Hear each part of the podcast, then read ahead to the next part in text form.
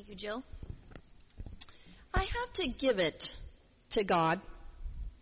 God is always surprising me, handing me the truly unexpected. You know, on the one hand, God deals in the spectacular, the mysterious, the majestic, the fantastic. But also in the way God reveals God's nature and plans with the simple, the unadorned, and the small. The oh so very small. Look at the Christmas story. I mean, it is epic. There are angels flying all around, making proclamations and announcements. Magi traveling great distances from the east with spectacular gifts, guided by a magnificent celestial occurrence. The heavens and the earth rejoice. The Word became flesh, and Emmanuel arrived on the scene.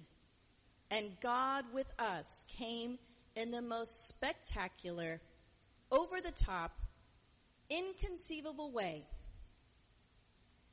In a tiny, delicate, helpless, dependent, and fragile creature a newborn child. I have to give it to you, God. That was pretty unexpected, even from you. For unto us a Savior was born, not created, crafted, or delivered in a fully complete specimen, ready to fulfill the prophecies of old. Not strong, not militant, royal, or inherently strong no, our salvation, our Savior of the world came as a baby, an infant, a helpless child in the night. That is how you came to us, God. And yet I can understand the allure of a child. It is something that I know intimately because I am a mother myself three times over. The supreme feelings of love and joy and hope that accompanies the birth of a child. I understand. But you need not be a parent to appreciate this feeling. A newborn child, when cradled in your arms, almost takes your breath away. You feel like your heart is going to burst. There are so many emotions you're feeling, and one of them is this sense that in this tiny little creature that cannot utter a word or fend for himself, that one day this child might do something wonderful, something grand, important, fulfilling, and that perhaps this child might even improve the lives of others. For when you gaze at a still and sleeping newborn child, you have the distinct sense of hope. In a world of chaos and disruption and corruption, this child is a clean slate. This babe has the whole wonderful future ahead of them. Anything and everything is possible. And I know that even now I should be past it. My children, ages four, almost eight, and 20 years old. But a newborn baby can stop me in my tracks. When I'm at the store or a park or an event and I see a little baby, I almost always say something like, Oh my goodness, isn't that baby so cute? It's involuntary. I can't help it. And I don't just say it to myself, I usually say it out loud for everybody to hear. Admit it, lots of you do that same thing too. Oftentimes my kids and I will stop and we'll point and we'll say, Oh, did you see that little baby over there? And if the parent seems approachable, we might go in for a closer look. And then we ooh and ah the little darling. The parent's face is beaming with pride. I remember those days when my children were quite small. Strangers coming up to me telling me how precious my children were. Boy, those days are long gone, aren't they? I didn't write that. Okay, we we are a baby crazy culture here in America. We have a whole industry built around babies and their care and their need. Baby showers, gender reveal parties, birth announcements.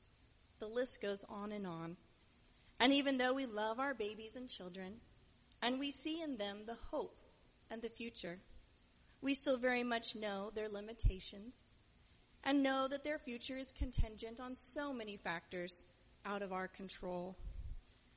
At the end of the day, we look to the adults to fix our big problems, to big people to save the day. In Jesus' time, there was not such a generous outpouring of affection and attention to infants and children. It's a little known fact that women and children did not have the same rights or status as adult males had. And while it's hard for us to imagine, because we really love babies, but due to infant mortality rates and different cultural norms, infants were not cherished the way that they are today. Overall, infants carried very little value in their time. With all of this as our backdrop, can you picture how truly incredible the encounter was between the old man named Simeon and Mary and Joseph in the temple? You'll recall from our scriptures this morning that Mary and Joseph were devout and law abiding parents, fulfilling their obligation to present Jesus to the Lord at the temple 40 days after his birth and to provide the required sacrifice, being that he was the firstborn male. All of those things were obligatory, ordinary, they were expected. And Mary and Joseph were being dutiful Jewish parents. But what occurred when the elderly Simeon saw the infant Jesus in the temple was a totally unscripted, spontaneous, spirit moving, and unexpected declaration that he, Simeon, had in fact seen with his own eyes the salvation of the entire world for both Jews and for Gentiles in this little tiny baby. I hope that you can fully appreciate how implausible it was that when Simeon's eyes found Jesus, not Jesus the man, but Jesus the baby. He had seen the promised Savior of the world.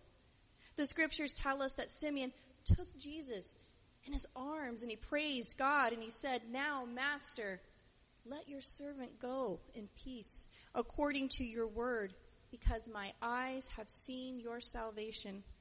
You prepared this salvation in the presence of all peoples.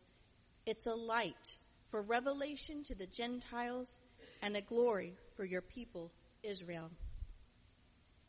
Simeon was literally drawn to baby Jesus in the temple by the Holy Spirit. And when he finally encountered Jesus, he found such incredible comfort in the knowledge that God fulfilled his promise to send a Savior. Simeon knew that he could die in peace. A promise he had waited his whole life for had finally come to fruition. For new parents, Mary and Joseph, this was just further, if not unexpected confirmation that their child was special. Just as the angels of the Lord had announced to them during Mary's pregnancy. But now, it was the joyful affirmation of an old man, just an everyday person who could see that their baby really was amazing at what this child would mean to the world. I just find that amazing. Now, let me make a sidebar here, real quick, for those that you know me, know I like to do these. How many of you were rejoicing and jumping for joy that Christmas Day fell on a Sunday? Any of you drained and overwhelmed from the days and weeks of festivities leading up to this morning? Are there any of you out there just a little bit tired? The way we celebrate Christmas anymore, it's exhausting. Honestly, the whole thing can be a blur. And I don't know about you and your life and your schedule and your traditions, but it's a lot sometimes. And in the midst of it all, it's like we miss what Simeon saw. Something so wonderful, so powerful, so overwhelmingly complete that we are astounded. We are filled with joy and gratitude.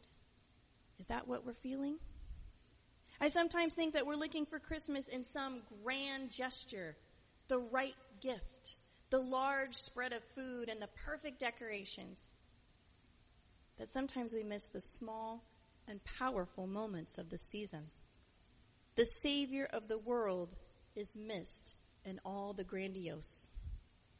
Could we take a cue from Simeon this Christmas day and eagerly announce to the world what we've seen, what we know to be true, that a Savior has been born unto us?